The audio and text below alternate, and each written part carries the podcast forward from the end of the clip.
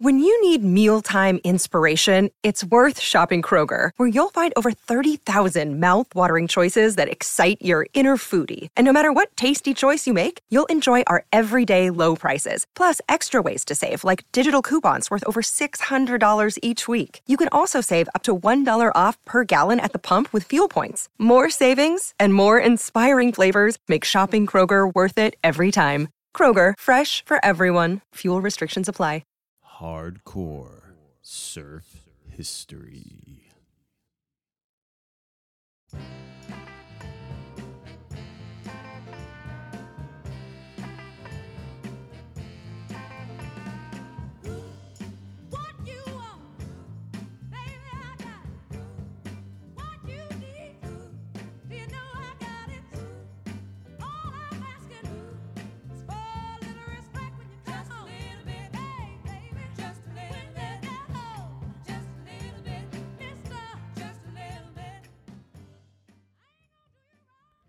Hello, and welcome to Hardcore Surf History bonus section.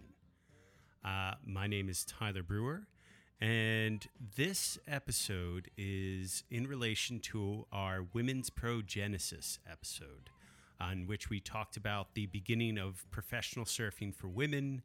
And this is a really awesome episode because I had the opportunity to interview Patti Paniccia.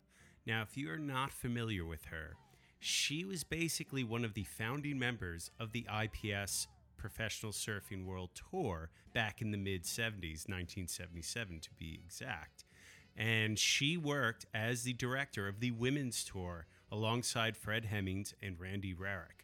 Uh, what follows is a really incredible interview with her. She's just so fascinating to talk to super smart she went on to become a incredible lawyer and also a correspondent on cnn uh, she's achieved many different things. She still surfs and god like what an incredible person. And also it's fascinating to get real deep insight into what was going on at the beginning of the genesis of professional surfing and particularly with women.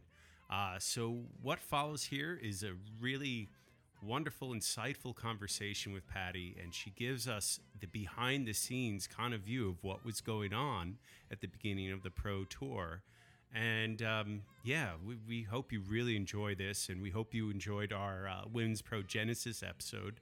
This is just a nice little additive that we are doing to a lot of our episodes now, and uh, we hope you enjoy this and uh, we'll see you on down the line soon. Enjoy. When you're hiring for a small business, you want to find quality professionals that are right for the role, and there's no faster or effective way than through LinkedIn jobs. Your time and capital are precious, and there is a powerful resource that can help you focus on what you're good at and integrate people into your team seamlessly to help grow your business. LinkedIn Jobs has created the tools to find the right professionals for your team efficiently and for free. LinkedIn isn't just another job board. Everyone is already on LinkedIn with their resumes and references, and now LinkedIn has designed a hiring platform to connect you with candidates specifically qualified for the job that you post about. More than a billion professionals meticulously organized to connect people by skill set to help us all advance our position. 2.5 million businesses already use LinkedIn for hiring, and 86% of small businesses get a qualified candidate within 24 hours. It's that fast, easy to use, and effective. LinkedIn Jobs can help you write job descriptions, filter the right person to you, and give you the tools to help you interview them like a pro linkedinjobs.com slash surf is where you go to post your job for free yes totally free. That's linkedinjobs.com slash surf to post your job for free. Terms and conditions apply.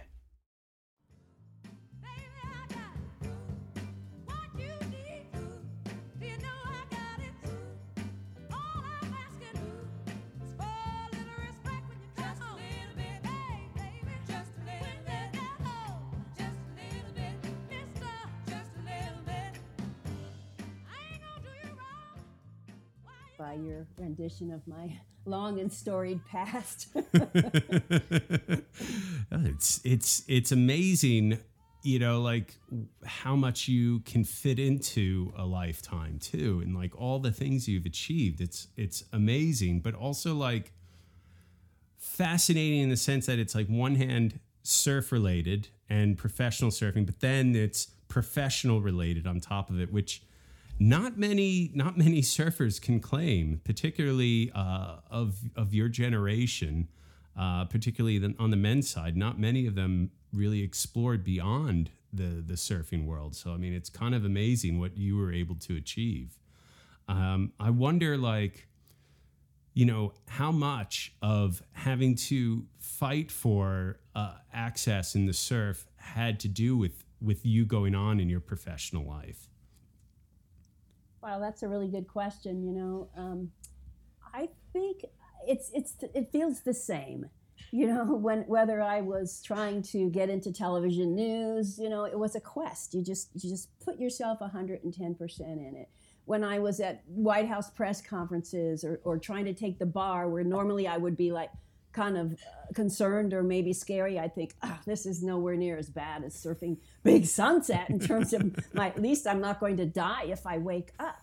Or nowhere near as good as surfing Big Sunset, rather. But That you know, too. so uh, but I think, yeah, banging our heads against the wall in the '70s really gave me a, a sense of who I was, and it, I think it really did empower me, you know, to keep that with me. Absolutely. I know. So, like, I had I have a couple co-hosts who normally do the show with me, and unfortunately, they couldn't make it, and they were Karen, who uh, is just a huge fan. I know she's kind of bummed she couldn't make it here, but she was super excited that you're going to be on the show, and yeah, we were kind of geeking out talking about it. Um, so, I guess I want to start kind of from the beginning, even like first, how how did you get into surfing?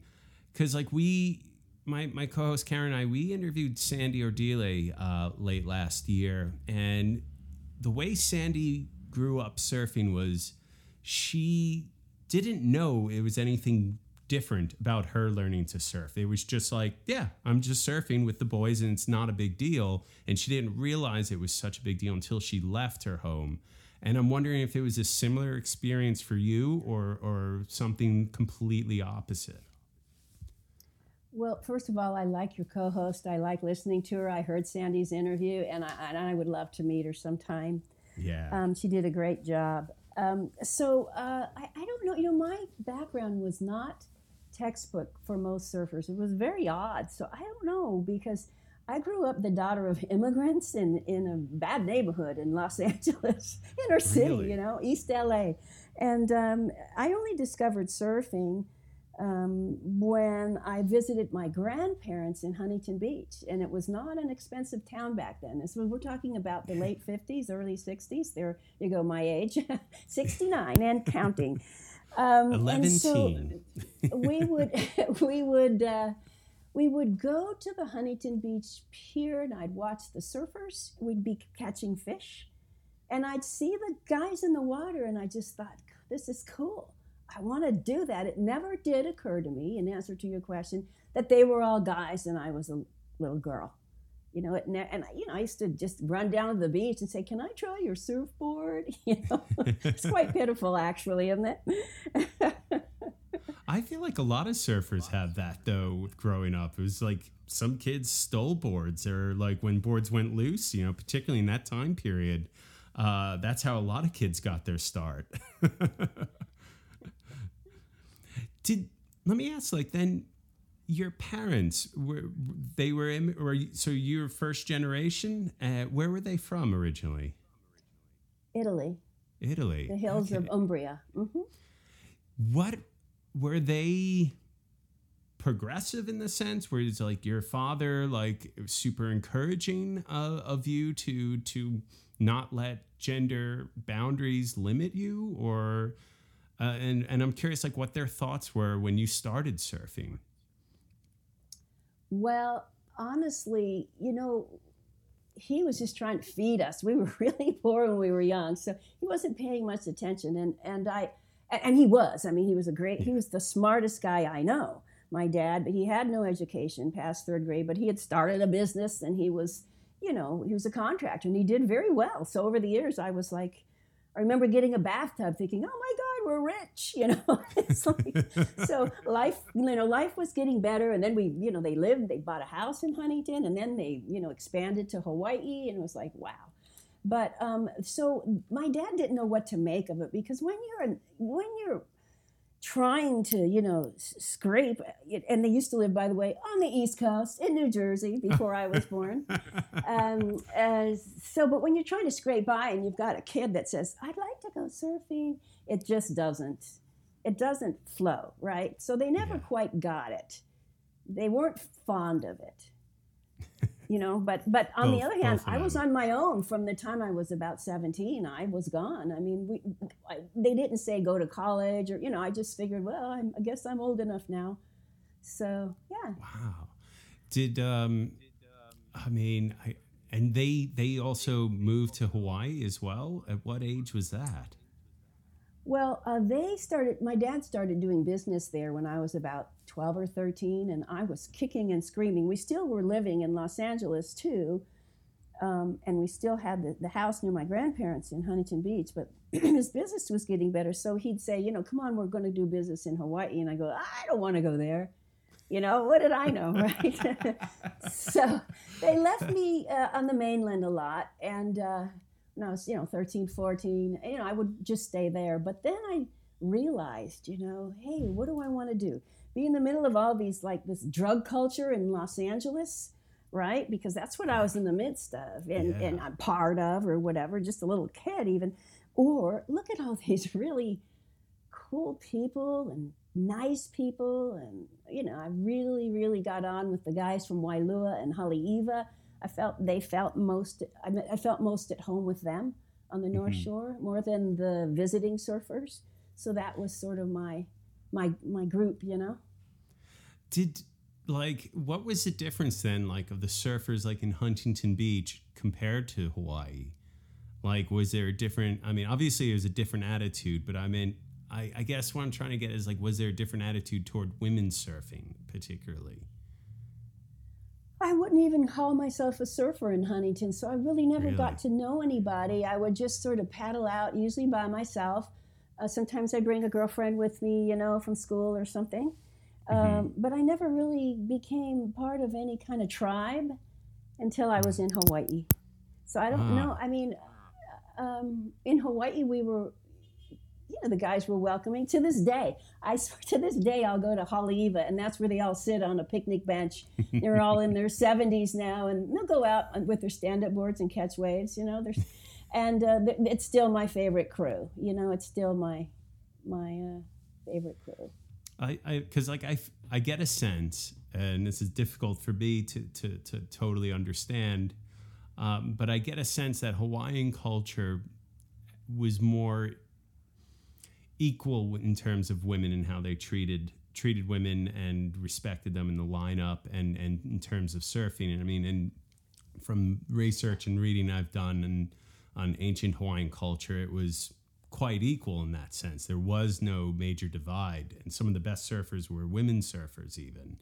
Um, so it, it's just always I always find that really fascinating how, particularly like mainland surf culture and its interpretation of surfing, and how it it butt up with Hawaiian surf culture almost, and how the two kind of fused even you know does that sense kind of kind of how you you kind of saw that i guess or could could see that Well, I looked at it through like the microcosm of, of the North Shore. I lived in Waialua, which is just outside of Haleiwa. And so um, the mainland guys I would mostly meet when they came to Hawaii.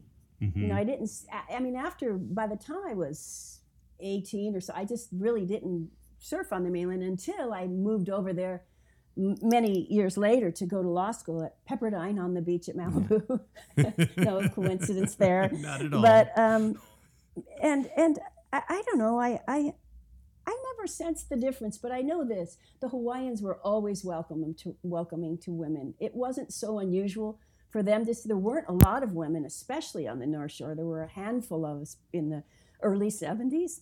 but but um, it, the Hawaiians and, and the local people were always welcoming, I found in the water. Now, who who were who is the first female that you started surfing with in Hawaii? You know, my best friend back then was Sally Prange, and she was a pro surfer, and she to this day surfs better than me. She, I just never caught up to her. I bought a surfboard off of her. You know, I need I wanted a smaller board. I only had this one board. I believe it was Um, a it was like a- six three, right? The the my no my first board was like nine, but yeah. no, no, what you bought off her was a six three. Oh yeah, yeah. It was a small yellow board. I can't remember the, the label on it, but but I heard she was selling it, and I, you know, she said she wanted. I can't remember. She said what she wanted to buy it for, and I offered her less, thinking we would negotiate. And Sally goes, "Oh, if that's all you can afford, you can have it for that much." And I went, "What is wrong with this person? You know, sweet Sally and scrappy me, right?" from LA. And uh, so, and then she said, I'll paddle out with you and, and see if you like it. And she was just so kind. And then I, just surfed with her every day after that. We just, we were the best friends. We surfed everywhere together. What was like your Yeah. main spot that you, you both of you would go out and surf? What were the, like your what were your bread and butter waves? Well, when I first bought it from her, it was summer, and I had rented this apartment in town. I was only like, I think, barely 18, uh, maybe 17, just across from the Ilikai, because the country was flat. So I thought, Yeah. oh, I'm going to go live in town, right? For the summer anyway. I got a job at some restaurant waiting tables. And uh, so we would run across this. We were right on Ala Moana Boulevard across from the Ilikai, run across underneath the Ilikai parking area because it was a shortcut. Have while the parking attendant guy chased us, get out of here with your surfboard. and we'd get to the harbor, and we'd um, either paddle out. we'd just look, and either it'd be rock piles, or to the right was Ala Moana, to the left was Kaiser's Bowl, and we'd kind of look and see which one did we feel like surfing on that morning. That, but that area there for a couple months, and then of course on the North Shore was completely different. Um, I'd say there were three or four spots. There was always right in front of our house in Waialua, but if I told you where, I'd have to kill you. Yeah. And then, and then, Fair enough. closest closest to us was Haleiwa, and we would surf Laniakea a lot. Mm. I didn't paddle out to Chuns much. And then going more north, we would surf Ehukai. Um, pipeline when it was small. You know, I never Yeah. really, I'm not a goofy foot. I never was too interested in pipeline at the time. Uh, Pupukea, sometimes gas chambers, sometimes Rockies, and then Sunset. Uh, I think those were all of our go to places. Were you aware when you would paddle out, like I'm one of the only females, or or we're one of the only females out here, or was it like just doing this, and and how much of that awareness, like, would it affect your performance? Even would you think, right, I have to perform a certain way, or I have to do something to kind of prove myself? I never paddled out and saw women I, I didn't know because there were only like five or six of us in the whole North Shore, you know, and I could tell you who they were. It was me and Sally and Becky Benson and her sister Blanche Benson and mm, Terry Mellinson, and then Elaine Davis moved there for a while, and Linda Voley came over like maybe four or five years later. Jersey but you represent. know, for the most part, yeah, there you go. uh, but for the most part, it was just uh, and Dale Dolan, you know, Dale Kimura Dolan, and uh, so um, I, I never really. Uh, it was. It just seemed normal that there were just no women because there just weren't any women interested. Um, but in terms of if I had felt like I was on the spot, you know, like you said, you Mhm. sometimes you know especially on the north shore when your bar is high but you don't know that it's high you just that's your norm and that's kind of a good thing right i'm going to attain to surf like everybody around me and take these level of risks and i always thought that was normal uh, and it is i guess but uh, it was always important uh, that when i first paddled out i better make sure i got a good wave a good set wave and then i surfed it. Because you know if, if you paddle out and wipe out on your first wave it's going to be hard to get more waves. Because you're already sort of they're already thinking oh here comes this girl and i'm going to have to rescue her when she drowns because these waves are too big for her you know and that that was always uh, that was always this is there. this is pre leash, by the way. So, like, you were swimming quite a bit, I imagine. not you particularly. I mean, I, I just people in general. Not you. I didn't mean you particularly. like, I meant just. I wasn't saying anything about your surfing ability. I swear. I just think people in general were were pat were swimming quite a bit. Yeah, and in Hawaii, that's not good because there's a rip on the North Shore called Kauai Hapai. Hapai means to carry. It's the word you know Hawaiians use for pregnant, actually. And your board floats, uh, you know, from uh, sunset toward Haleiwa and then goes straight out to Kauai. So when you when we used to wipe out, depending if the waves are big, uh, Yeah. you know, that may be the end of your board. But, you know, even trying to get in in some of those rips was hard. But, you know, we used to think that, oh, the rip, the, the leashes were most dangerous in big waves because, you know, they were springy and they're, they're not quite like, and then it would go you. boing and it would come right back at you, you know, at your face, you know. So, yeah, it was, it was a learning process with the leashes. Did um, who were some of the shapers that you would work with? Uh, would you and were they shaped specifically for you, or were you just getting boards off the rack? I'm kind Never of curious. got one off like, the rack. Never No. did back then because we were on the North Shore. There were so many garage shapers and just underground people, but but they turn into like the world's best because you just kind of grow with them. So uh, so some of my shapers were uh, a guy named Kent Smith Hmm. in, in, in the early days. Oh, before that, Leighton Haga in town. He, he ended up with Craig Sugihara's company, Town and Country. But then it was like, um, uh, well, I loved Mike Diffenderfer. Oh my God, that I what loved was Mike he Diffenderfer. like? Oh my god! I, I rode for uh, Surfboards Haleiwa, and he was my shaper. No for a while. way. So fun. And Wow. Tom Parrish. I don't know if Oh. you remember Tom. Tom, he's a he's a lawyer contemporary as well. He went on to be a lawyer too. But his reasons for being a lawyer were because he didn't want to get screwed over by a surf company again, apparently. really? I have to talk to him the, about that. that's the story I've heard. um, Jim Richardson. And uh, Jim was on his way to being tops, but he went off to graduate school at Wharton. And he's like so smart that I, he, he, when I came back, you know, he shaped some boards for me. And then, um, uh, oh, I have an old Pat Rawson in my, uh, in my uh, rafters here. I, I have to take that down and see what it looks like. Yeah. Uh, so those, but those were a lot of the boards that I rode. You know, just everybody What lives was- there. So.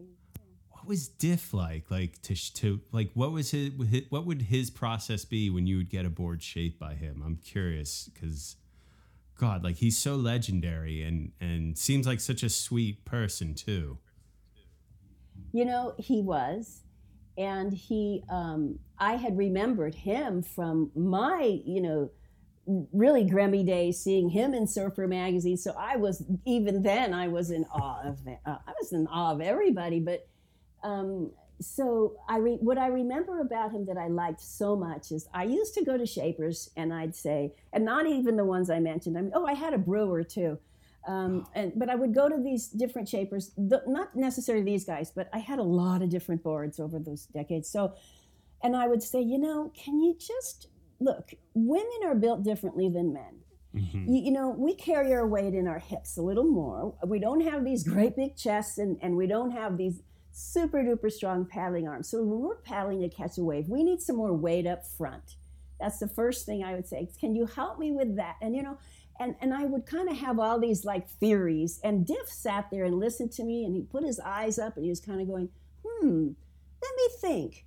I think we can. And then he talked his shaper talk and did his surfer ma- magic, surf shaping magic, and I just went, "Cool board," you know. And then we, you know, went from there, and was fun. I, I took I took a Diffenderfer bo- board with me on the very first world tour. Wow. Um, but I sold it in Rio de Janeiro because I ran out of money. and I had gotten a, a less expensive board from a guy in South Africa along the way named Michael Lermont. Hmm. So I, I rode that for the rest of the tour and, and ate with the, diff, the money from the, the Diffenderfer board. I, love that you had to break it down to the shapers like look, we're shaped differently and these boards have to be done differently. And I imagine like a lot of shapers were not thinking that. And even up until recently, I think it's it's not been very well thought out in terms of shapes for women, you know, and I think it it's actually to be honest, like I think it's a super missed opportunity right now by shapers. If they, you know, the women surf population is growing, and I'm kind of surprised no one has taken advantage of that and to make specific boards for women, at least from a marketing standpoint. I'm curious. You know, that's a great idea because that and a lot of other things that occurred to us. For instance, you know, when men have these big chests, especially when they're, you know, like you know, built like Alan Sarlo, right? Mm-hmm. They can do a turn and they can lean in and they can shift Yeah. all that chest weight into. Whereas we've got, what are we going to do? Put our butt over the side of the board, you know? so I think we need, I, I think we need, and and honestly, I don't know. I kind of know how that translates to shape because, you know, just from my years of experience, but I would never presume to know what they know if you told them that, you know, shapers that. Because a good shaper would say, yeah, you need to, you know, bring in the rail here, sharpen this rail here, let's put some V, let's, you know, whatever it is, they would then translate it, which always, I always thought the shapers were so magical because that's just not my skill set. Oh, it's Not my gift. what you can do. No, Yeah. same here. You have to be very detailed oriented and have an eye for it. And uh, I haven't either of maybe an eye, but not a detail. um, I'm curious then, like, when did the professional surfing thing enter the mindset? Like, because here you are, early 70s you know you're you're surfing north shore no doubt probably getting some attention uh, you know but but whatever limited attention they would give to to women in the surf mags but the talk of some sort of professional surfing life like were you thinking i'm just going to surf here for the next few years and then go to college or were you thinking i have an opportunity here to make something of this and I'm curious like how that came into being and how how it formed. Yeah, so there was no attention paid. There was no cable TV on the North Shore the first half of the 70s. There was no radio. We lived in a vacuum of surfing, and there were no pros coming through. It was just the local guys and uh, and some California, you know, people who who had kind of uh, moved there and were living there for the winter, and and and, and that was seemed like that was all over the North Shore. So um, now I've forgotten the question. I'm like how did how did the talk and the did- idea oh, did start oh, like for, yeah. for for you becoming a professional surfer and yeah. were you you know like cuz I imagine you wouldn't be you're not thinking uh, at that age like right I'm going to be a professional surfer like it, it it how did they get dreamed up and i'm curious like were there conversations with you and other women or yeah like what what were the the, the points that really made it come into being we were we were not professional athletes with that charm that goes with that name. We were considered bohemian. We were juvenile delinquents in a lot of people's you know views. It was like do-gooders. I mean, do nothing. You know what? All you do is surf. What's your problem? You know, it, it- we were sort of looked at as degenerates. I think, um, and and and then all of a sudden. Um, uh, Billie Jean King came along, women's athletics that helped it a little bit, and then you know we started entering some contests. But even contests kind of went down in popularity during that time. They were uncool. So, um, but but we formed a group called the Hawaii Women Surfing Hui, and we decided we're going to encourage more women to surf. And that group, and that was the first time we ever got any attention. And no, we weren't in surfer magazines. You'd be hard pressed to find any woman in surfer magazine for the first half and most of the 70s. There were yeah a couple in the second half, but that's what that was like. Um, so, you know, once we formed the Hui, we decided we put on our own contest. We we um, we did an expression session at to rocky bring it. Yeah. Oh, you know that. Okay. oh Well, i've, none of the I've guys done my research yeah, it was a great day. You know, we thought, oh, this will get them. It's you know, you can shoot Rockies right from the right from the beach, and you're right there. You know, the waves breaking right in front of you. It's such an easy shoot, right? They didn't show up. there was like one photographer, Gary Terrell, Yeah. who showed up, and he's got a lot of photos, but nobody can seem to find him these days. So Gary, if you're oh. listening, call me. Uh, Serious. He's sitting on a on a gold mine right now, I think. Yeah. Yeah, yeah. So you know that's kind of how the, the the snowball started getting pushed down the hill, and then it wasn't until um, I, I guess seventy. Well, I started working with Fred Hemmings. He he invited us to surf against the men in the Smirnoff. Uh, So that was seventy four, I think. So, and then I, I, I surfed in it in seventy five. In my heat, in my heat, Tyler was. Are you ready for this? Yes. uh, um, Eddie Aikau, T- Terry Fitzgerald, uh, Sammy Hawk, Owl Chapman, and me. And uh, the sunset, when I pedaled out, was Hawaiians judging it from the back, 12 to 15 feet. It had been rising all day. My heat went out like in the in the in the mid afternoon, and it was storm surf, but sunny, kind of a weird day. And uh, Whew. And I actually, with competing against those guys, I actually snagged two waves. But Wow. unfortunately, they take your best three, so I didn't advance. And uh, but you know, I you know, it was an experience, but you know, it was okay. Uh, Did you big. did you take the piss out of Sam Hawk and his Playgirl uh, shoot at least? You know. Never even talked to the guy, but I've got this picture of us all sitting around with Rabbit Kekai in our jerseys, with Rabbit Kekai giving us our heat instructions. wow. And and what I remember most about that contest is my mom showed up, and I don't think she had ever seen me surf before. Can you believe it? And so Wow. she was there, and she was sitting under this like umbrella, and she saw me walk by, and she was looking at the waves, and they had just called my name to check in for my heat, and she looked at me and she said. In the most horrible voice, you come right back here right now. You're not paddling out there. You're gonna drown. You know, like a mom. It's like in front of like hundreds of people on the beach. She grabbed the back of my jersey. That's right. I had it on No because she way. grabbed the back and, you know, it was stretchy, you know, it was a yellow jersey. And I was like, let go, you know, and I went over to the, uh, completely humiliated and not focused on surfing. And I went over to the contestants only area and I pretended like I didn't know her. Oh, sorry, mom. She's not with us any longer, but you I just couldn't handle it. Moms gotta love them. Yeah. You know. Yeah, yeah. That's amazing. Let me let me ask you, what do you think Fred Hemmings' intention was in inviting the women to compete with the men? Was it altruistic? Was he trying to be like, yeah, you guys can compete with us, or was he trying to be more uh mis- I don't want to call misogynistic, but being more like yeah, let's see how you do up against the guys. You want to compete here, you got to compete against the guys type of attitude.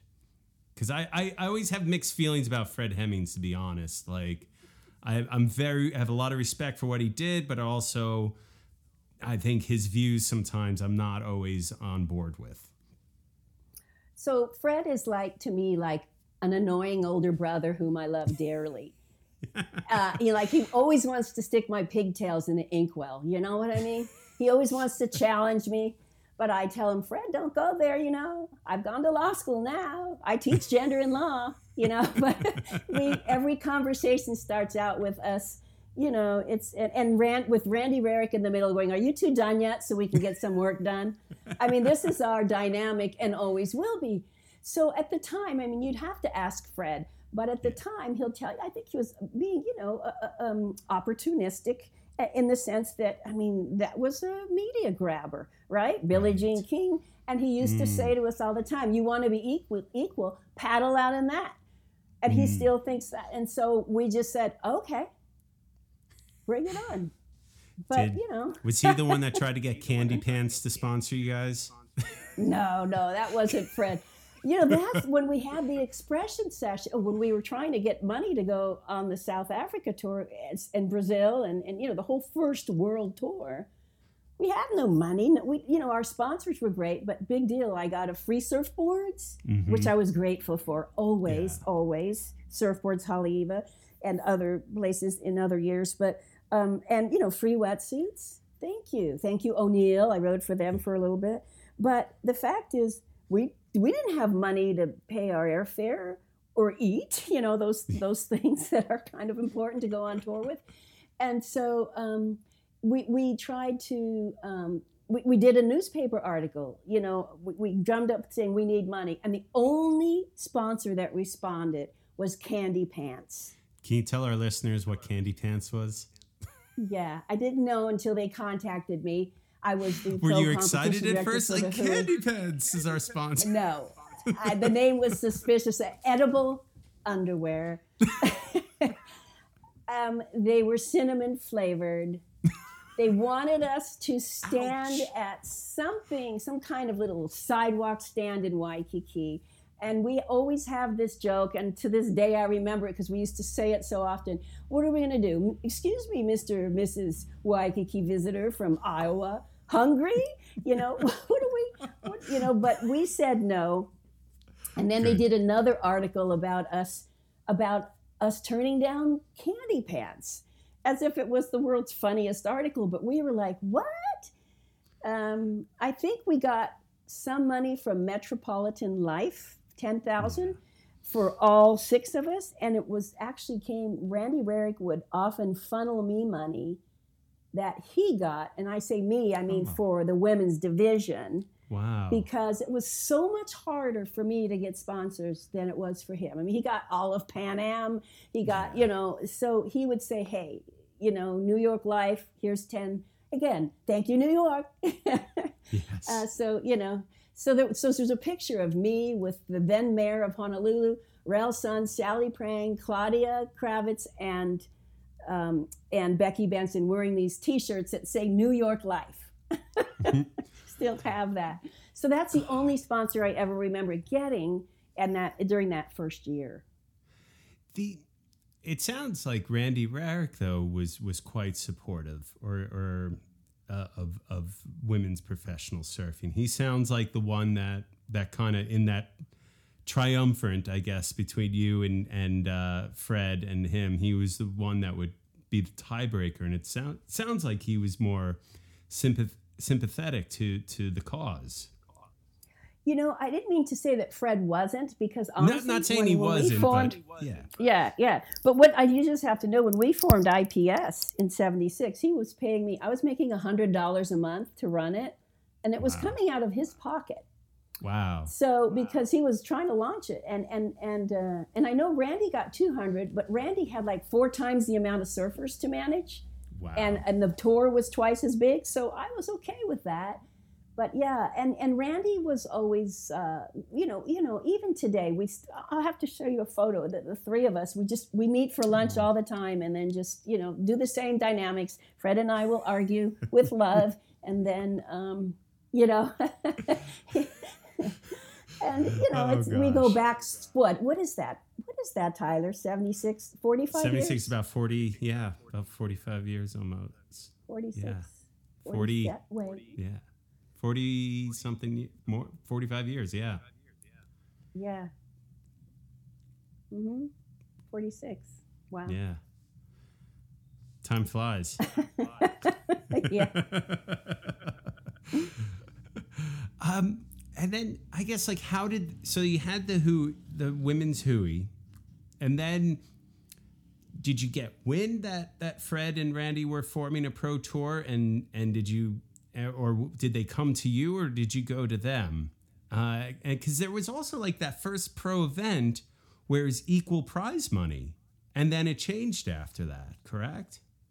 Well, I don't know, but here's what happened: um, is that the the Hawaii women surfing who, you know, at the time, Fred was would you know he had been inviting just one surfer who had been in Playboy magazine to the Smirnoff, just one, and she was a good surfer, and I like her, at Laura Blears Ching, but you know Oh, the Hui yeah. was going, hey.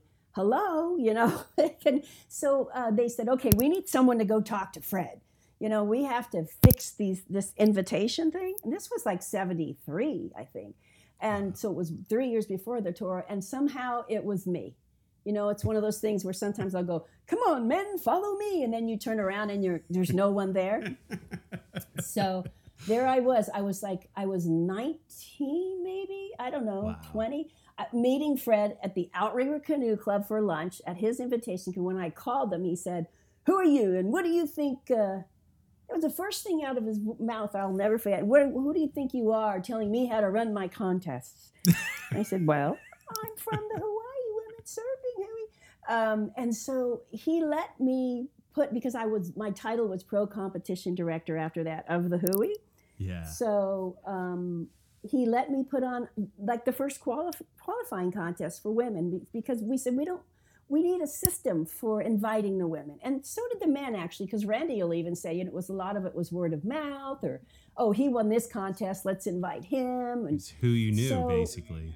yeah, and so at that point, we sort of made this informal structure like, okay, he said, you know, your top three finishers can be in my contests, you know, because he put on, it was his, they were his contests. you know.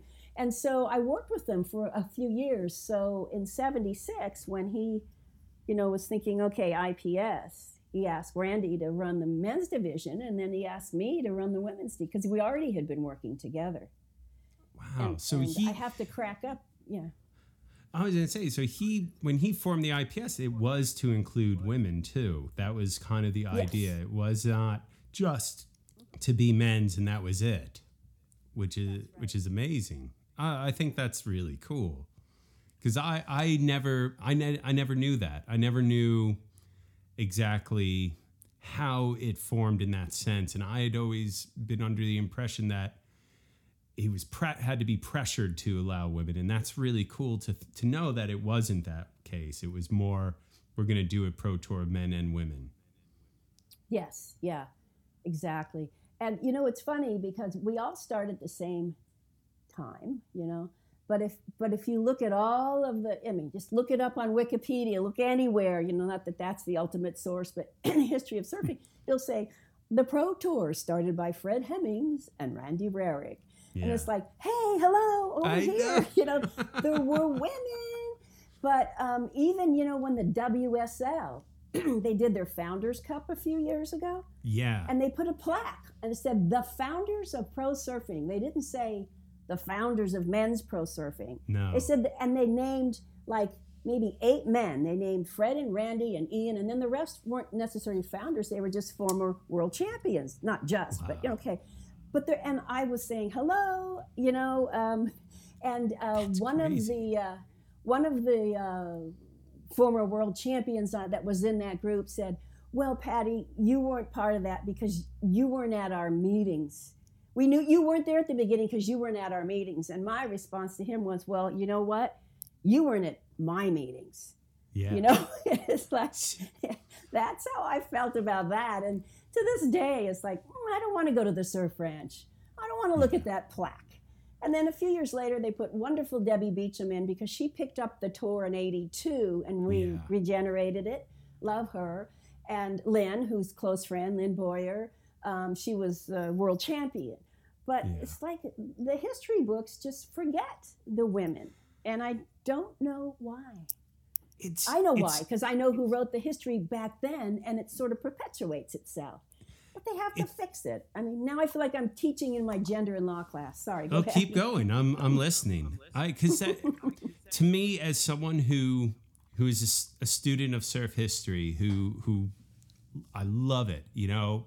But over the last few years, I've I've been learning more and more and realizing like how much is missing, and particularly women's surf history.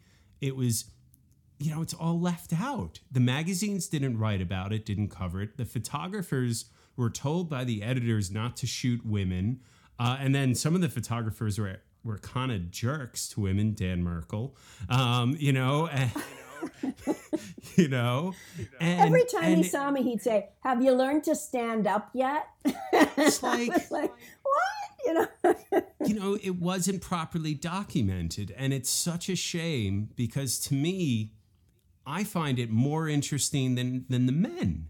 You know, like you hear the sob story of, you know, I mean, we, we talked about this with Sandy, but it's like you hear the sob story of Rabbit, you know, and you know, and you're like, yeah, well, that's uh, that's harsh. But then it's like, God, the women had it so much harder and more difficult, and their story is far more interesting to me. There's so many more obstacles, and then many of you had to leave surfing, you know, uh, professional surfing, you know, because it wasn't paying, it wasn't lucrative, and so you had to broaden your horizons outside of the surfing sphere, which to me is actually much more. Uh, I think honorable, not honorable. I don't want to say that, but it's it's it's more enlightening, I think, because you start to see there's a bigger world outside of surfing, and many of them just kept stayed in the cocoon of surfing.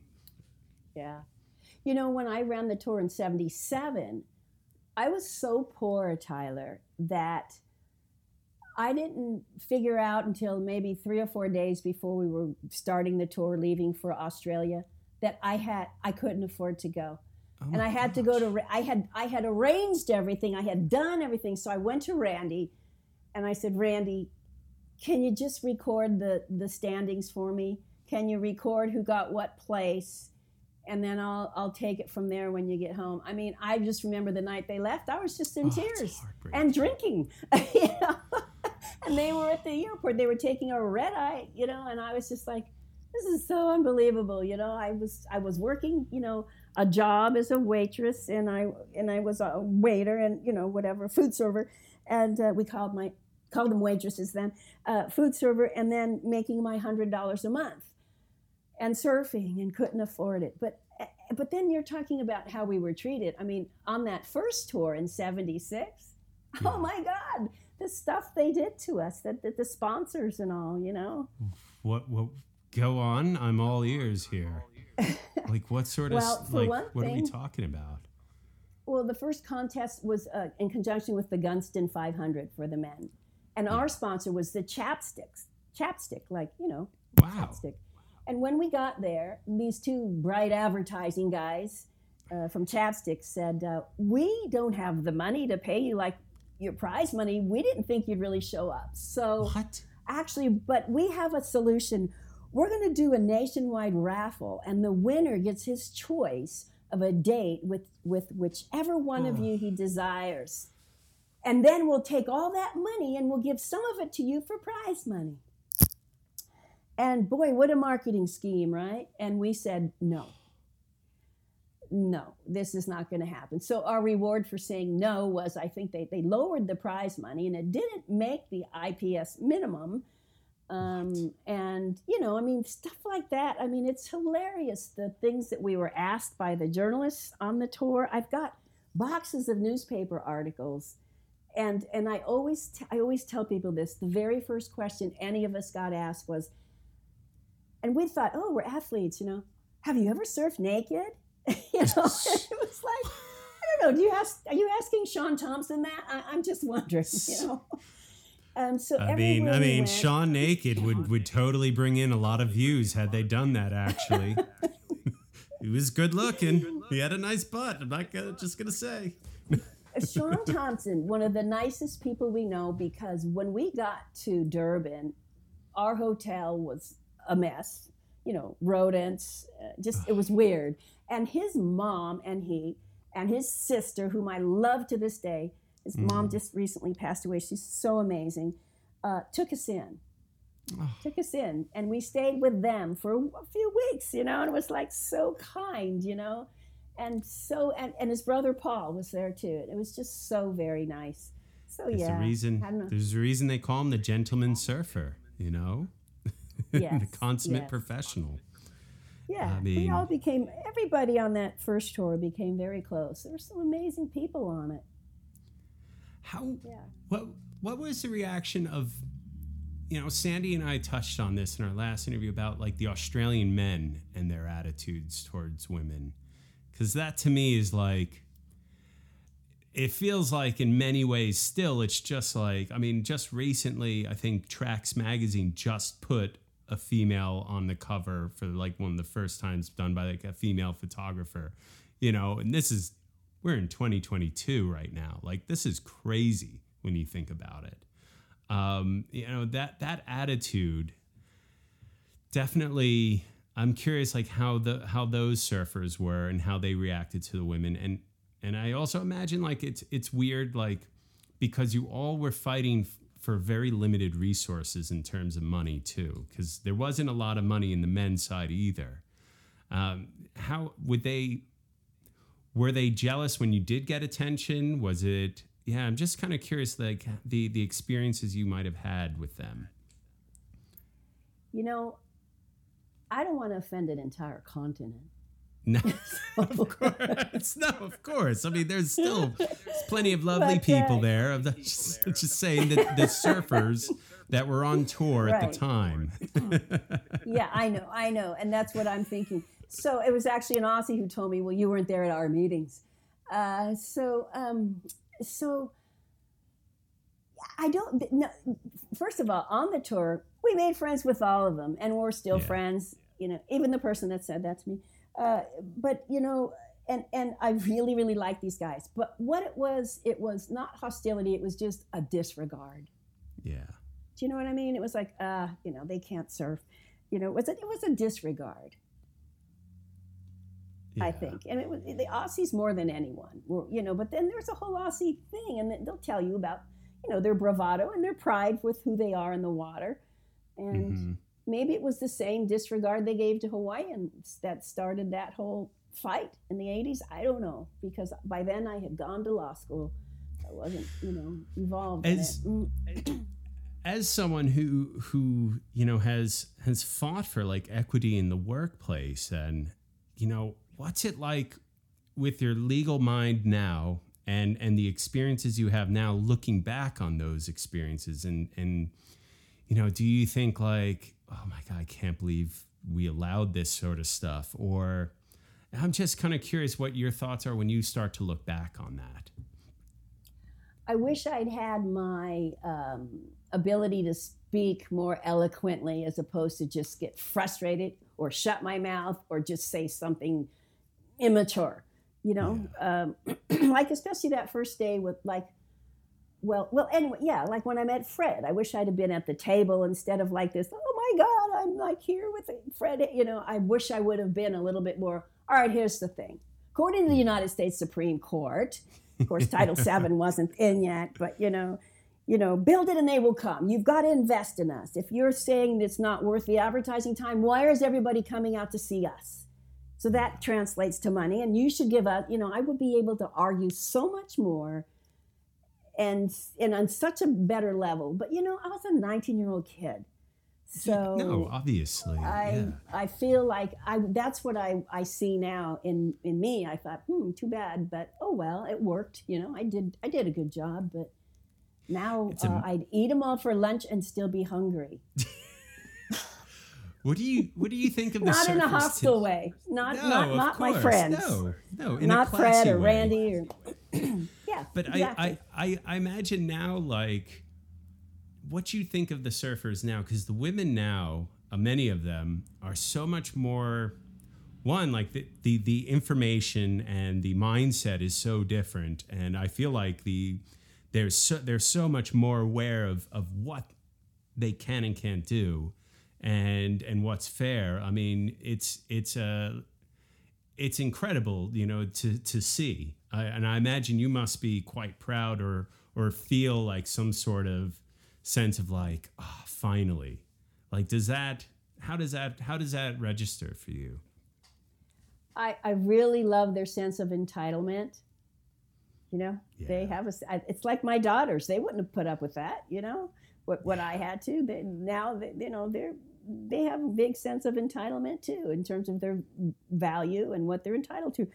But uh, uh, so I, I love that. I I don't know that a lot of them really understand what it was like before, and maybe that's okay. Maybe you just, you know, maybe maybe you just sort of take the take it at your generation and move forward because every generation i see including my own thinks you're the only one that you know everybody what when i first started surfing i thought everybody before us didn't surf you know they use those big old boards you know and then you know the 80s they look back at 90s and- everybody kind of does that until they start getting older and then they see the whole time continuum and then now I like I worship those women who were before me. You know, I just think they were they they were awesome. You know, it was different worlds for each generation, for each decade. You know, I just yesterday they unveiled a statue of Joyce Hoffman at Dana Point Harbor. I missed it. I couldn't go down there. I was invited, and I sent her a, a lei, a Hawaiian lei, and a note and stuff. But I just, you know, she was she was a little bit uh, before me, and I just, you know, I think they're awesome. She's awesome, and these young girls, oh my God, they kick ass. I just, you know, watching them surf without fear and their their sense of everything. And Carissa, I'm just a big Oh. fan. Stephanie, you know, when I them.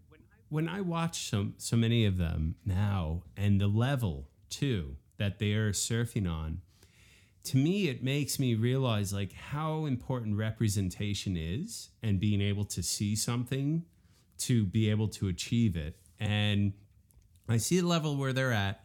And right now, from from certain uh, pollings that I've seen, uh, you know, over the few, last few years, like, you know, the surfing population is about 30% women and around 70% men, roughly, you know, from, from certain polls. And I don't know how scientific these are, but, you know, if we had equal representation back when you were on tour, and I imagine like, I can't imagine where we would be sometimes, like where women surfing would be, because I see the this winter particularly that Red Bull magnitude event that they're doing with the women on big waves. It's just like blowing the door.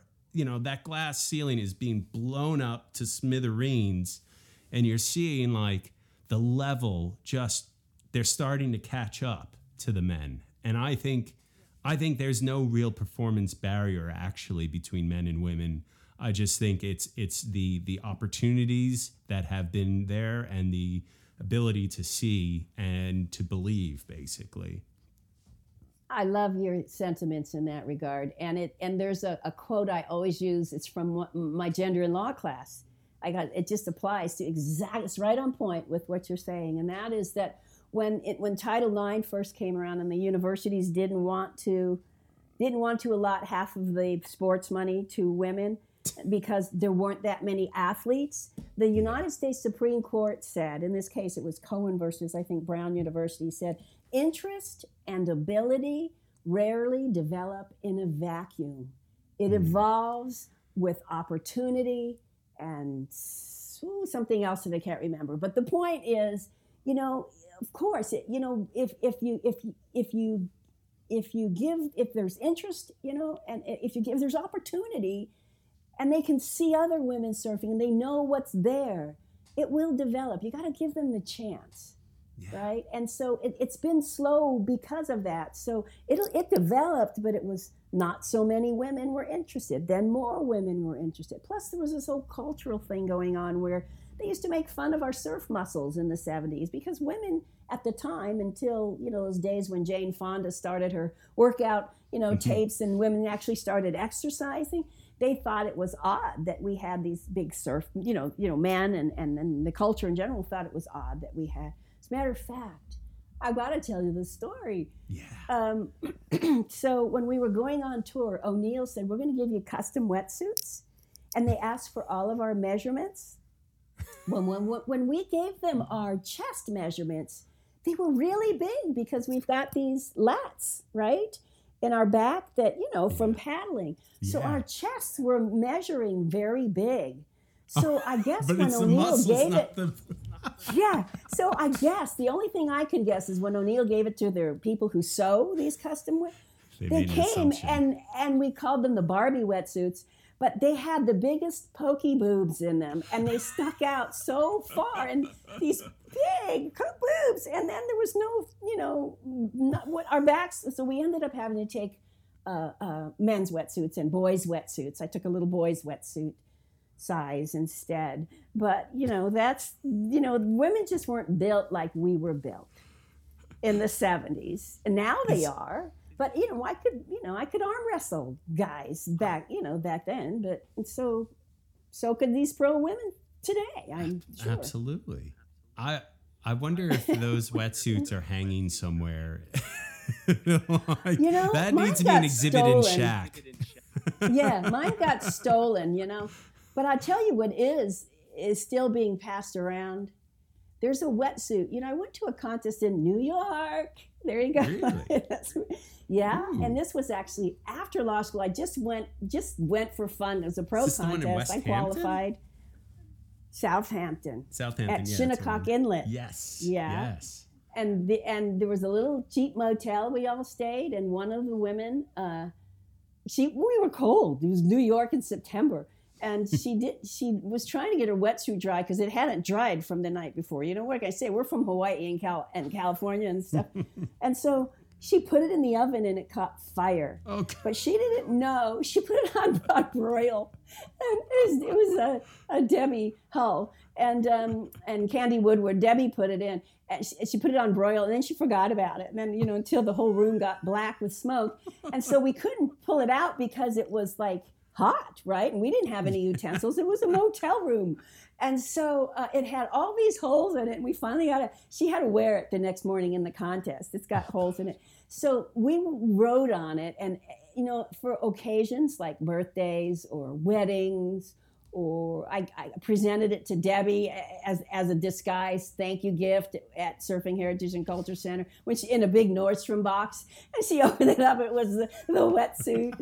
and um, we just keep giving it back. It goes around, around. I think Can- Candy Woodward has it. And I think, you know, I just talked to her about it the other day, you It's know. the sisterhood of the traveling wetsuit. and, and we sign it, you know, with and draw pictures on it. It's and with the holes, and there you go. That that was our life. Oh my gosh, that's amazing. I you gotta like gotta like put it in like a like a Gucci box next time, you know, to really psych someone out. I know, I know. I um I want to ask uh I'm going backwards a little bit, but I'm curious like Colonel Al Benson, what was he like? Because he seems fucking amazing, like in terms of support and what he did for his kids and and women surfing. I'm just kind of curious because I I don't get to hear a lot about him, and I feel like he's super important to the story of of women's professional surfing actually and professional surfing. well, first of all, his daughter Becky Benson is one I Yes, of consider one of my closest friends today. I see Becky all the time, and um, yeah, and I know her sister Blanche, and I know her sister Betsy, and I knew her brothers, and her mom and her dad, and you know uh, Becky. You know, um, I mean Colonel Benson. You know, he kind of did his own thing. He really supported his daughters and and whoever they brought around. You know, he was great like that, and she would have all kinds of legends hanging out at her house. You know, um, Tiger Espere, Rory Russell. You know, she'll she'll tell you all the names. Eddie Aikau was always there. So you know, Colonel Benson would always be at the contests or at the beach shooting. It was his photography was his was his hobby, and Yeah. um, and so he was sort of part of the North Shore. He was part of the, you know, culture And there. does he did he have a lot of f- photography of the women then? Did he did he Of his- shoot at least of the kids? Yeah. I imagine. His yeah, his daughters, yes. I'm not sure about beyond that, but you know, he Uh-huh. he he shot a lot of the men, and you know, he was a wonderful man. Both her parents were wonderfully nice people, as is Becky today. Now, have you seen the movie Girls Can't Surf, the movie yet? You know, people kept telling me, "Don't go, Patti," because they make it seem like everybody started in the '80s. So I, Yes. I haven't had a chance to see it. Maybe I shouldn't, but you know, it's like okay, I'm sure it's good, and I love those women. I know who they are. You know, I've uh, admired them. Because it, it I definitely, haven't when I watch it. it, yeah, because when I've seen it, like it's it's a great movie. I, I'm not uh, in any way like I think it's phenomenal, but it's also a really big story, and it definitely focuses on a certain era. But it just it seems to me like the gen your generation and your era, like to me, is something that has yet to be fully explored and and fully documented. And it really, I think it's one ripe for for for a documentary, but also even like a TV series. I could see like there's so much that could be done on it, and and I'm curious like. are you you're involved with the with SHACC with the Surfing Heritage uh, Arts and Cultural uh, Surfing Heritage and Cultural Center? Like, is there something being done to help preserve that and to, No, to tell that story at the moment? not through SHACC, but you know, I've always thought, you know, talk about just the stories I've told you about that first tour. I mean, I kept a journal. I mean, we had Really? from episode after episode after of everything that happened to us on that very first world tour. The part of me that that um, yeah, and I still have it too. But um, part of me, I just think, what a documentary, what a movie. You know, it'd be a league of their own. You know, but I think, oh my God, I'm so tired doing all this other stuff. I would love to collaborate with somebody because there's so much there. And, you know, every one of those women, we had such incredible stories to tell. It was me, it was Sally, Sally Prange, it was Becky Benson, Rell Sunn, and Jericho Poppler, and um, Claudia Kravitz. That's it. There were only six of us. There were only six on that first. And oh my God, it was a riot. Just, you know, the stuff they put us through stuff we experienced, and it was wonderful. But the men was weren't going through through that. But the men were nice to us. The pro Yeah. surfers were nice to us. Yeah, I'm curious what sort of hijinks you guys got up to as well. I know. What sort of Yeah. fun fun nights where you play pranks on each other and other people and like I I can't imagine like the the in some ways being young and traveling around the world and and and also like not having a lot of money in some ways makes you really creative. You know, it, it makes you have to be super creative on how you get from A to to B and C, you know? And and what you had to do to to move to get to the next stop. Like I can't yeah, imagine. We, we were innovative, and you know, and I'm thinking of the partying that was being done back then with women and men. That you know, all the pro surfers on that first tour. It wouldn't happen with WSL. Like the food fights at the banquets alone, you know, that would have been enough probably to get you kicked out of the WSL. Uh, but you know, I mean, I remember. Okay, so I live in this very nice, you know, Southern California neighborhood. Very boring now, and I was. Uh, you remember that movie Blue Crush came out, Yeah. and there was a scene when the girl in that movie was. Uh, she was lying on like a little, like a three-inch mattress pad, I think, in a house at Pipeline, and she wakes up and goes, "Oh, I hear the surf." You know, it's kind of corny, but she's on this mattress pad, you know, just sleeping, no covers. And this lady I'm at the movies with, who lives in my nice neighborhood, looks, leans over to me. She says, "I'm just sure who lives like that." And I thought, what the hell? Where am I living these days? I need to move out of this place. You know. so, um, well, we did. You know, and when I heard Sandy's interview about sleeping in the car, it's like, yeah, and you know, we all we all did. We all were, you know, it's hand to mouth for surfing. I remember not even be able to feed my poor dog. I'd have to go off to my morning breakfast wait, you know, food server job. I got made eight dollars in tips, bought some dog food, and came home and fed him first. You know, I mean, but it was all for surfing. And the tour at times, I mean, we we usually had places arranged to stay. Yeah. You know, um, and and that was okay. And and like I remember in, in Rio, the Sheraton put us up, but they weren't happy once they realized, you know, there all the surfers were there, and it was like we were trashing the place. And then all the people were coming in to see us, and oh my God, it was a party. So, but but there were friends. You make friends with surfers, and then you house them when they come to Hawaii, or you know, or you you you, get in these terrible hotels, whatever. It's it wasn't glamorous, but No. I suppose it's a lot nicer now to be on the tour. I wouldn't know.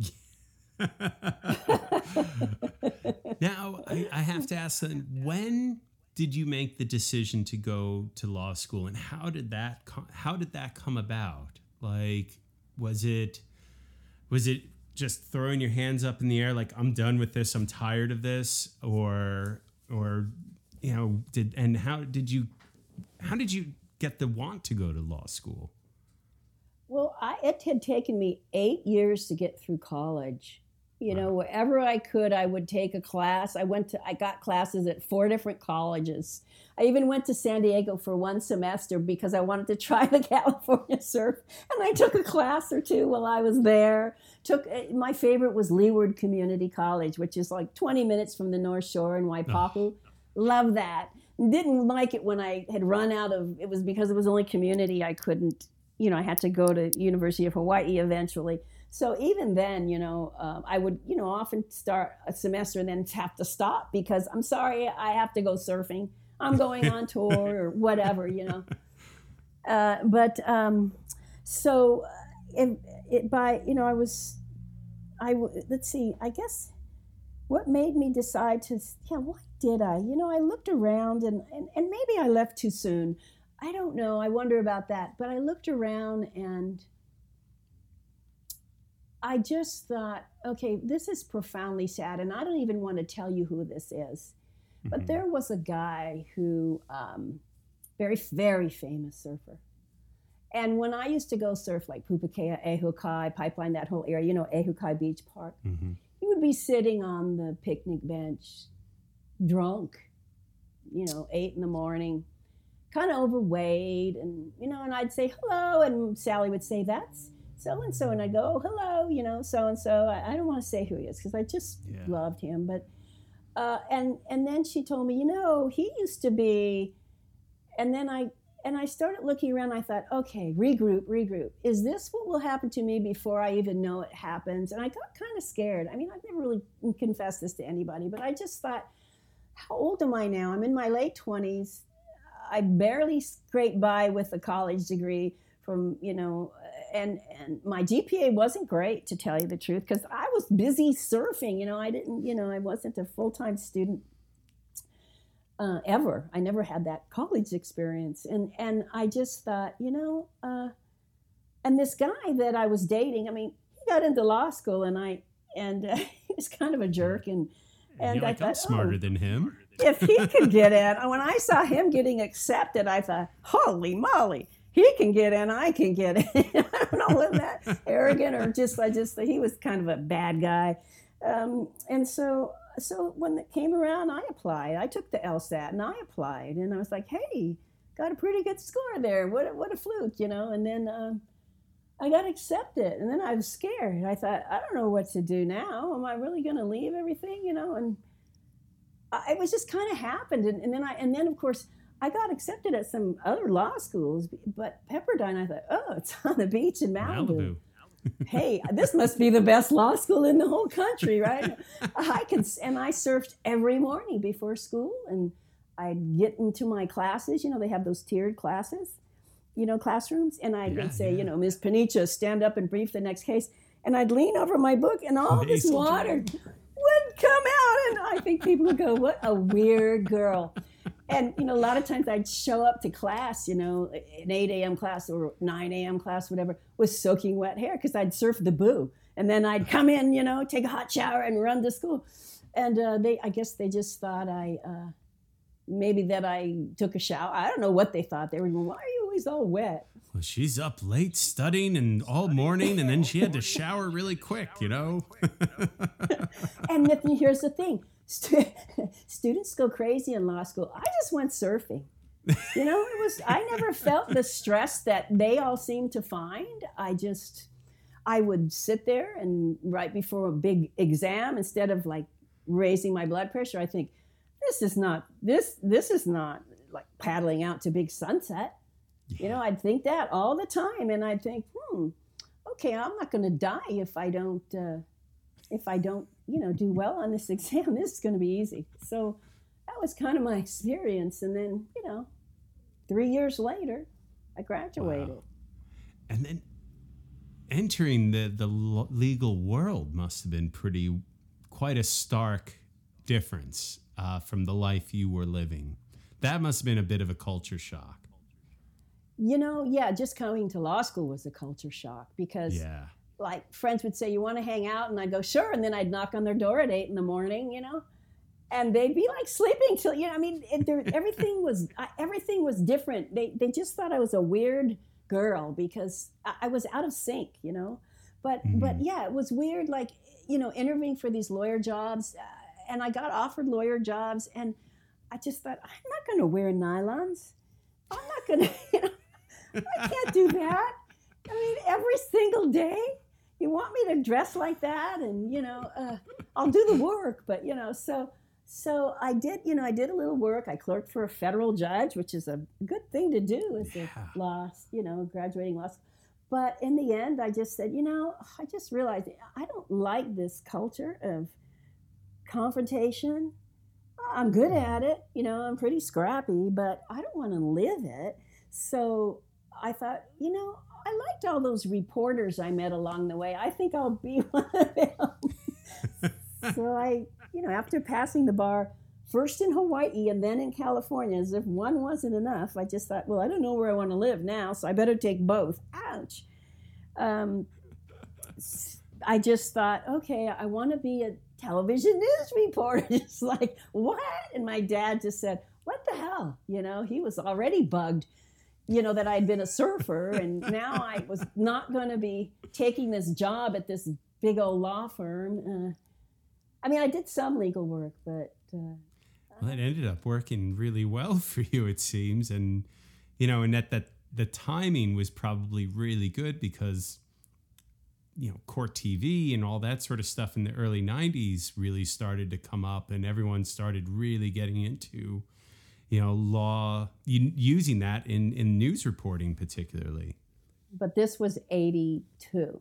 82. no, I mean, it's So- good timing in the sense that eventually Yeah. you yeah, were yeah, pioneering that as well, I guess. Yeah, yeah, yeah. I remember when Court TV got invented. They they offered me a job, but I was already happily ensconced somewhere else. But I knew the people by then. And Fred Graham, he was the CBS legal uh, correspondent at the time. He was my hero. And um, no, I started at the rock bottom. I started on cable TV. You know, like a, a South Bay Cable News in, in Manhattan Beach. You know, and it was like it was so funky. It was like public access TV and there were like three clocks behind me when I anchored, and they the, the hands never moved, you know, on the clocks. But but I guess like CNN started right like 82, right? 81 82 and and so news as entertainment I guess kind of started taking off at that time. And so it became more you know you started to see more and more of that sort of um, you know journalism and reporting I guess on TV it became uh, a bit more. So I guess like that timing with you in in some ways yeah you still had to claw your way to the top. But i imagine like it's the timing was was pretty good in that sense I guess so. I, I, I, I don't know what to compare it to. I, I don't know how it was before. Well, I do. I mean, it seemed very male dominated to me, but I was used to that, you know. Uh, yeah, I, I don't know because, you know, honestly, either I don't know how, how to put it in perspective. It was just, you know, I just climbed up from there. You know, in TV news, you have to you go to bigger and bigger TV stations because there's more audience, so their advertising time sound sells for more, so they can pay you more. And the top of the heap is LA and New York, right? If you're working there, or for a network where you're broadcasting nationwide. Um, but so I just kept trying to go to, but the next city was Santa Barbara, not bad, Oof. you know. So then I started surfing Hammond's Reef and the ranch. And it's like, hey, met my husband there. I was going, this place is cool. Rincon, oh my God. I found a lady who who uh, lived in Montecito on the beach, and she had a guest house. I lived in it, so um, it was really fun, you know. But then I thought, well, I have to keep going up, so I took a job in LA. Big mistake, bad career choice, you know, because it's like careful what you wish was for. a bad choice Yeah, careful what you wish for. You just might get it, you know. And Yeah. I'm living in LA, and I don't have Santa Barbara. I don't have Hawaii. You know, you get caught up in but I have my everything, too. family's home in Hawaii, and I'm there as much as I can. let me ask you do you, do your daughters surf They surf. I tried to get them to cut school and go surfing, and they wouldn't. I mean, they. I, I gotta tell you, they they are such good girls. It's like it must skip generations. But you know, I remember there was one day when they were in elementary school, and they and i convinced them because the school was saying, now don't take off early for spring break because we get paid by the state, depending if you're present or not. And I said, come on, we're leaving like two days, like Wednesday or Thursday. We're leaving for Hawaii. You know, we're going to go early. And so they're going, no, no, we can't. You know. So we're at the airport. They're going, Mommy, did you call us in sick? I went, oh, forgot. Let me do it right now. And they're like, oh my God, we're going to die. So I start calling him in sick. Oh, Alana and Malia are very sick. I'm leaving this on a, a voicemail thing, right? and all of a sudden in the background, it goes, Hawaiian Airlines Flight 10 down for Hawaii is now boarding. And my daughters, my daughter started crying. It's gonna go on a permanent record. I know. I thought, what have I done? What have I raised here? You know, one of them just got her PhD at Harvard, uh, um, and the, and now she just got her first job teaching at Cambridge. And the other is a business. she- That one's 31. She's 30. The other one's 29, and she uh, runs a, a, a. She's a very high level business person, and I still think they needed to have more fun. I tried. I really did. I, I don't understand it. do well you know it's like it's always the kids do the opposite of the parents i feel like you know it's like Yeah, I mean, especially if you're yeah, too surf. cool of a parent you know it's like the whole Yeah. uh, alex p keaton thing from family ties you know Yeah, the hippie parents You know- he becomes a reagan uh you know reagan reaganite you know yeah, like surfing is like, yeah, they surf. Like that's mom's thing. But you know, honestly, they were very close and we have a lot of fun together. But surfing was just something they took for granted. It was like I like like like we took them surfing and I, and and they didn't realize it. I go, that's your auntie Lynn, that's your auntie Becky. These these people were world champions, you know, and they were going, okay, whatever. They're taking you surfing. They're you know they would be helping it's kind me of a big my deal kids. do you not realize yeah, this Yeah, yeah. Or we know we'd run into like Sunny Garcia, and he's telling me, "You're a legend," and they're going, "Why is my mom a legend?" You know, and they're like, they don't. They were like, "Okay, whatever. Can we have dinner now?" You know. Was- did they did they ever was. did they ever ask or are they ever interested now as they're older in in like your history with surfing and do they do they fully understand or appreciate the the role you played Uh, yes, they do now. Uh, they understand it. Um, my older daughter loves telling stories to you know her professorial friends at Cambridge and her, her graduate cohort at Harvard. And one of her advisors had me paid me 150 bucks to talk on Zoom to a class she was teaching for entering freshmen last year on the California culture on surfing. And I thought, oh, okay, I'll do that. You know, so yeah, they do bring me up at times, and it's kind of a novelty, I think. And then the younger one, she uh, she likes the surfing culture. You know, she likes to be. You know, yeah, that's my mom. You know, so now that she's older, she'll that's she'll got claim cachet me. But yeah, yeah, now that surfing's in the olympics you know it's like yeah. and carissa moore is everywhere you're like that's because of my Yeah. mom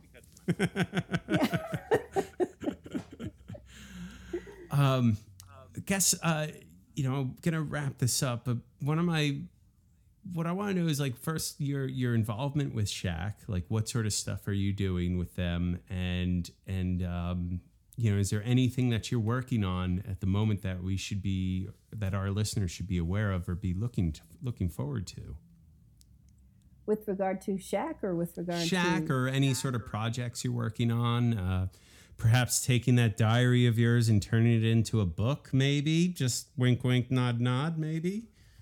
You know, I, I I'm tempted to write a book, but you know, I did a book in, in the year 2000 for Ballantine. You know, and they said, and hardly anybody bought it. and Ballantine paid me real money, and I felt like I stole their money. I was like, sorry, you didn't sell. Sorry, I wasn't on the New York Times bestseller list, right? But um, Well, I I, mean, you know, it- it- sometimes. You know, I mean, I think surfing would sell more, maybe. yeah, I think there's a movie script. Yeah, I think Yeah. there's a movie script there and a documentary. But I need a partner in that. I, I can't do it all. You know, I, I've got to. I'm trying to divest myself of the rest of my work these days so I can free myself up. So maybe when I get rid of all that, which should be by the summer, I told Pepperdine I teach one more semester, and that's the coming fall. And then I think I'm going to retire. I think I would love, I would love it. Hey, if anybody's listening, yeah, let's Listeners, call, call Tyler. if you've got money and know of a producer, let's make a movie. Actually, you know, like, I mean, my last guest this week, this past week, was, was a filmmaker. I'll have to now talk to her, um, you know, and, uh, you know, it just feels like there's a, there is a bit of a big, bigger push with with women and surfing and diversity in surfing, and you have like that that magazine Emotion. I don't know if you've seen that yet, but it's it's beautiful and it's uh you know done by a couple friends of mine actually and it's all about inclusion in surfing and uh, showing the diverse backgrounds of all the surfers and highlighting them as, instead of focusing on just the professional surfing and um, yeah i feel like there's people out there listeners if you are out there and want to see a movie uh, on the birth of professional surfing and women's professional surfing please reach out and the antics and the and the um, shenanigans. and, yeah. And you also, sorry, you asked about Surfing Heritage and Culture Center. So I should say, yes, I love that place. I'm actually co-chairman of the board of directors there, and we are the really. Um, our museum has four million dollars in assets. That's uh, you know surfboards, wetsuits, just uh, and and you know. Every magazine. we're, we're yes, and and we're not getting paid. We're you know we have three employees, but I mean this is like people who want to preserve surfing's history and culture, and it's just a wonderful, wonderful thing. I mean, no other museum comes close to us. The rest of them they they rent our like our surfboards for their exhibits. You know, I mean. It's like we and we have someone from the Smithsonian on our advisory council. So it, it's a, come by. It's in San Clemente anytime, and we're really preserving the history of surfing. uh, You know, so just wanted to. Not only that, then, you we're lesson nonprofit. plans, and you have lesson plans on your website. You know everything from uh, you know Nick Gabaldon to to you know professional surfing. It's amazing, like super cool. Like it's a wonderful resource. Yeah, I think so. I mean, and, and, and we're now we just hired a new archivist. We want to be the place where scholars and journalists and anybody comes where they need to access any history of surfing at all. You've just you've just described heaven to me. You've got to visit. Be my I guest. do. Oh, Patti, this was so much fun. I had an absolute blast, and I know Karen's gonna be super jelly on this, but um, maybe we can get you back, or maybe we can get you and Sandy and Lynn and a few others to do something. Uh, you know, maybe even live. I don't know, but um, yeah, we're. I'm super honored that, that you came on. Thank you so much. Thank you, Tyler. It's been a pleasure. I've enjoyed it so much talking to you. Very, very much.